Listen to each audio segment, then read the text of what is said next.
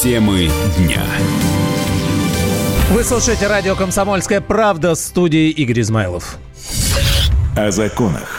Совет Федерации одобрил поправки в бюджет России на ближайшие три года. Там заложены изменения, необходимые для реализации послания президента. Заседание внеочередное. На нем также обсудили план действий правительства в связи с проблемами в мировой экономике. Как отметил глава счетной палаты Алексей Кудрин, если кризис будет усиливаться, отдельным отраслям и даже российским регионам потребуется дополнительная помощь.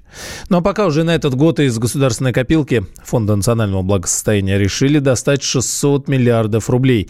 Все потому, что не досчитается бюджет в этом году целых двух триллионов рублей, но из-за падения цен на нефть. Также сегодня на внеочередном заседании Совет Федерации принял постановление об итогах рассмотрения региональными ЗАГС собраниями закона о поправках в Конституцию. За это решение проголосовали 164 сенатора, против был один, воздержавшихся не было. В регионах одобрили поправки абсолютно все парламенты, сообщила председатель Совета Федерации Валентина Матвиенко. Все было сделано без проволочек, организовано, четко. Закон одобрен всеми 85 региональными парламентами. В принципе, исходя из настроений подавляющего большинства россиян, господствующей в обществе сейчас атмосферы, результат ожидаемый. Тем не менее, это ни в коей мере не умаляет его огромной правовой и политической значимости. Ведь парламенты регионов – это, по сути, голос народа, который избирает наши наших депутатов. Ну, теперь поправки должен одобрить Конституционный суд, а затем уже граждане России. С этого момента все требования, предъявляемые действующим основным законом в отношении одобрения поправок в Конституцию, выполнены. Теперь президент, после того, когда мы его приняли, и я его подпишу, вправе подписать закон, который затем будет направлен на заключение Конституционного суда Российской Федерации. Затем состоится важнейшее политическое событие в жизни страны – общее российское голосование – как ожидается, голосование пройдет 22 апреля. Изменения в основной закон будут считаться одобренными, если их поддержит более половины граждан, ну, пришедших на голосование. Если же решение на общероссийском плебисците будет положительным, президент издаст указ о включении этих поправок в текст Конституции. Также Совет Федерации одобрил закон о покупке правительством у Центробанка акций Сбербанка. Сделку оценили в 2,5 триллиона рублей. Деньги возьмут из Фонда национального благосостояния. Государственной копилки, в которую откладывали откладывали деньги на трудные времена, на пенсии всякие, на будущее и так далее. А теперь заплатят за Сбербанк.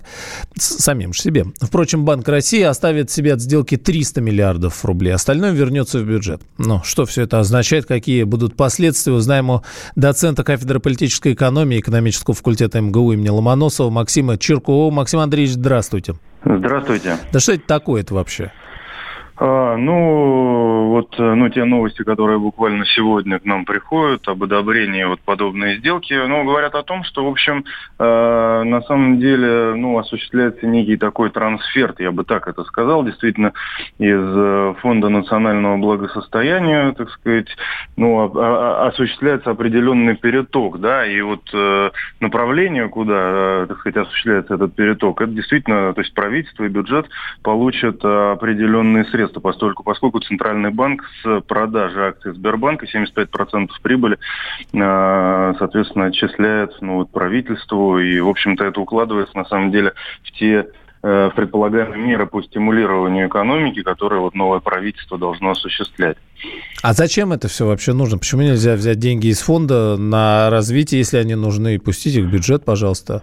Проесть? Ну, э, да, во-первых, э, тут речь идет все-таки о гораздо больших, э, так сказать, деньгах, но и раньше, допустим, там в 2018 году дивиденды Сбербанка, так сказать, они перечислялись, ну, фактически в бюджет полностью, да, то есть это, ну, ну гораздо в большем объеме, это требовало определенных, ну, законодательных процессов, там ежегодно, так сказать, это одобрялось, вот, ну, а сейчас в нынешней ситуации, опять же, ну, вот решили, так сказать, стимулировать, видимо, российскую экономику и бюджет российский, и различные программы Хотя, на самом деле, я не считаю, что фонд национального благосостояния, да, он, э, так сказать, много потеряет из-за этого, потому что, э, так сказать, акции, э, скажем так, Сбербанка все-таки это хороший актив, да, и это достаточно большая доходность, даже, кстати, еще до падения вот нынешнего, которое вот последние две недели было, и, и очень большая доходность и дивидендная,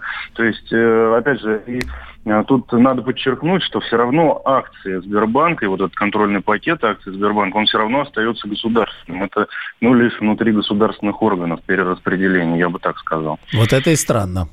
Ну, э, так или иначе, спасибо, доцент э, кафедры политической экономии экономического факультета МГУ Максим Черков.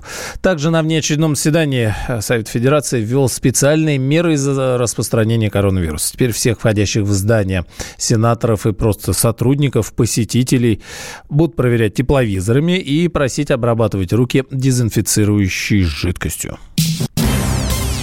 Клип на песню «Уно», с которой Little Big коллектив представит Россию на Евровидении, набрал уже почти 11 миллионов просмотров и попал во вкладку в тренде видеохостинга YouTube в 16 странах, участницах конкурса. При этом а, сам клип а, попал на первое место в трендах Белоруссии, Литвы, России, Украины и Эстонии.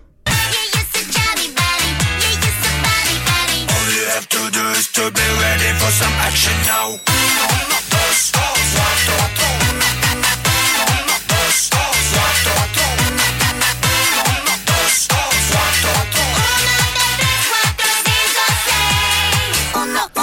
Накануне вечером солисты группы Илья Прусикина и Софья Таюрская в программе «Вечерний Ургант» рассказали о том, как попали на Евровидение и писали эту самую песню. В прошлом году мы э, реально отсылали песню с надеждой попасть туда. В этом году мы решили прикольнуться, отослать песню. Ну, все равно нас не возьмут. Да. И тут раз нас берут. Получается, что прикол вышел из-под контроля. Нам 2 марта говорят, ребята, вы едете на Евровидение. Это вот буквально? Да. Да, 10 дней назад. Вам нужно всего-то записать песню и э, сделать клип. Нам пришлось э, попотеть. И прям мы были в аду. Песня у нас уже была, мы не писали ее к Евровидению, мы ее э, написали на отдыхе. Вот, просто написали и хотели ее просто выпускать. Ранее участники группы Little Big призвали э, учить движение их нового танца, вот на этой песне поддержать на Евровидении. На опубликованном видео лидер коллектива Илья Прусикин с группой поддержки под музыку повторяет движение из клипа. И все, кто его посмотрел, отмечают, что не только сам ролик, но и танец их э, станет э, вирусным. Делать так будет каждый, кто хоть раз это увидел. Танец несложный. Сначала нужно положить руки на бедра. Э, и стоит задаться вопросом, чьи, например.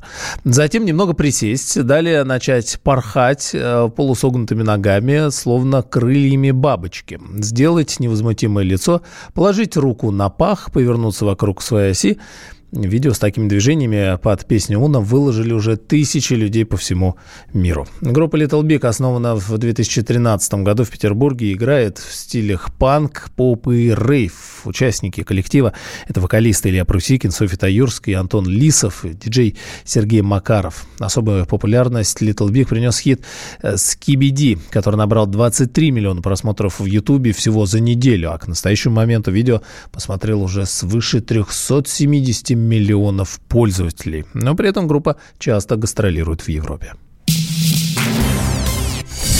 О погоде. В Москве штормовой ветер повалил свыше 330 деревьев. Повреждены более 60 легковых автомобилей, кровли двух административных зданий, да и вообще настроение испорчено. Об этом сообщают в экстренных службах столицы. Сильный ветер до 25 метров в секунду наблюдался в Москве и ряде регионов Центральной России с вечера четверга и почти всю пятницу. В столице было объявлено штормовое предупреждение, оранжевый предпоследний уровень. Несмотря на то, что сейчас в столице погода весенняя, даже местами солнышко, все-таки синоптики прогнозируют непогоду. И уже даже объявили опять желтый уровень погодной опасности. Что же это такое и чего ждать, спросим прямо сейчас у ведущего специалиста Центра погоды ФОБОС Евгения Тишковца. Э, Евгений, здравствуйте. Добрый день. Что впереди нас ждет? Ну, вот это обманчивое ощущение тепла и э, скромного солнца, которое сейчас мы наблюдаем, в общем-то, оно скоро закончится. Дело в том, что уже со стороны Тверской и Смоленской области столичный регион явно попадает в такие снежные ножницы, потому что в этих регионах уже идут заряды довольно интенсивного снегопада. И, соответственно, я думаю, что где-то после 18 часов в Москве начнется ухудшение погодных условий. Это сначала дождь в районе 20-21 часа, переходящего в мокрый снег. Ну и в ночь достаточно интенсивные снегопады. Я думаю, что выпадет до 10 миллиметров осадков. Ну, все это будет сопровождаться резким понижением температуры с нынешних плюс 7 градусов до минус 2 в районе 21 часа. Соответственно, вся эта небесная влага замерзнет и покроется земля коркой льда толщиной до 3-4 миллиметров. Ну и на дорогах будет скользко. Автомобилистам очень-очень внимательно, особенно тех, кто уже поспешили переобуться. Ну и Ветрено довольно, хотя уже ветер и не штормовой, но северный очень промозглый до 17 метров в секунду в порывах. Ну и в ночь вообще похолодание до минус 5, минус 7 в столице, минус 3, минус 8 в Подмосковье. И тоже заряды снега. Ну и завтра а, снегопад будет идти местами такой небольшой кратковременной интенсивности, но а, даже днем столбики термометров не смогут преодолеть отметку в 0 градусов, то есть это 0 минус 2. Ну, то есть э, это завтра только так, а дальше я смотрю, опять в плюс все уходит, да? Ну, э, в плюсы мы уйдем в понедельник за счет того, что к нам заглянет гребень антициклона, поэтому погода улучшится. Правда, ночью морозы, естественно, за счет традиционного выхолаживания окрепнут до минус э, 5, минус 10 градусов. Но зато днем под мартовским солнцем будут э, положительные значения ну, 0 плюс 5, плюс 1, плюс 6. Ну и дальше на следующей неделе уже медленно-медленно, но все-таки потепление, которое вернет температурный режим в рамки климатической нормы. Спасибо, Евгений. Выходные э, по погода не очень подпортила. Евгений Тишковец, ведущий специалист Центра погоды ФОБОС. О спорте. Биатлонист Мартин Фуркат объявил о завершении карьеры. Соответствующий пост он опубликовал в своем твиттере. «Спасибо за это путешествие. Время сказать «до свидания», — написал Фуркат. Э, Мартин Фуркат – пятикратный олимпийский чемпион и тринадцатикратный чемпион мира. Кроме того, на его счету 7 побед подряд в общем зачете Кубка мира. Это абсолютный рекорд вообще. В текущем сезоне он лидирует в общем зачете мировой серии, имея в активе 880 очков. Позже Фуркат опубликовал в Фейсбуке прощальное письмо. В нем он упомянул э, нашего Антона Шипулина, э, несмотря на то, что часто критиковал Россию.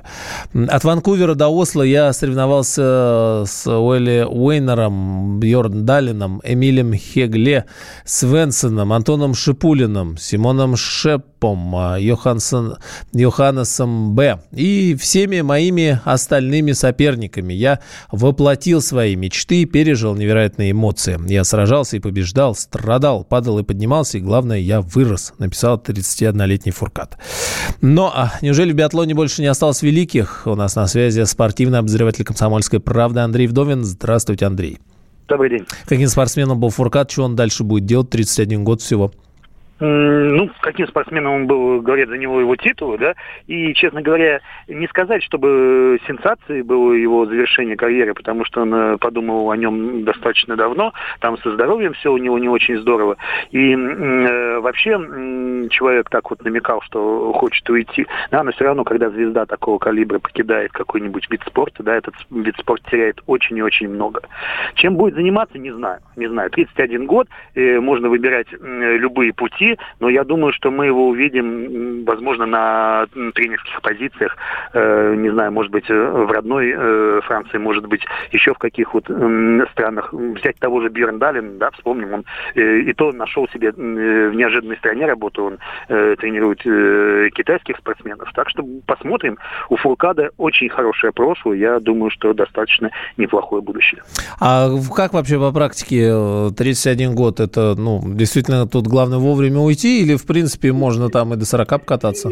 Все зависит от здоровья, да. Берендалин катался очень долго, а Шипулин ушел тоже э, в достаточно таком в рассвете, да, когда мог еще побеждать. Э, но я еще раз хочу сказать, что у Фуркада были же проблемы со здоровьем. Э, там он мог значительно раньше закончить карьеру, но бегал, сражался, побеждал, и э, сейчас вот уходит, не сказать, чтобы на пике, да, Био сейчас лучше, ну, так вот, если вот по звездности, по своим возможностям, но все равно э, с таким, на очень хорошей ноте покидает биатлон, и, возможно, это тот урок, когда спортсмену стоит уходить как раз пока он не превратился э, в такого, в почетного генерала. Но кто на втором месте или кто теперь станет на первом?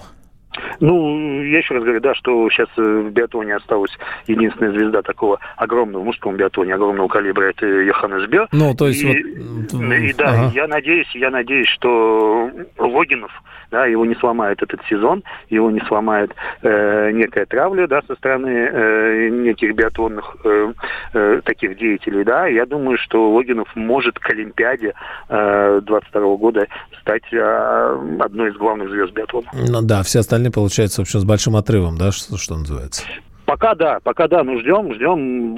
Когда звезда какая-нибудь яркая уходит, то должны же э, подниматься те самые молодые, которые тоже должны продвигать э, вид спорта, и такой, особенно такой красивый вид спорта, как биатлон. Есть, спасибо. Спортивный обозреватель комсомольской правды Андрей Вдовин.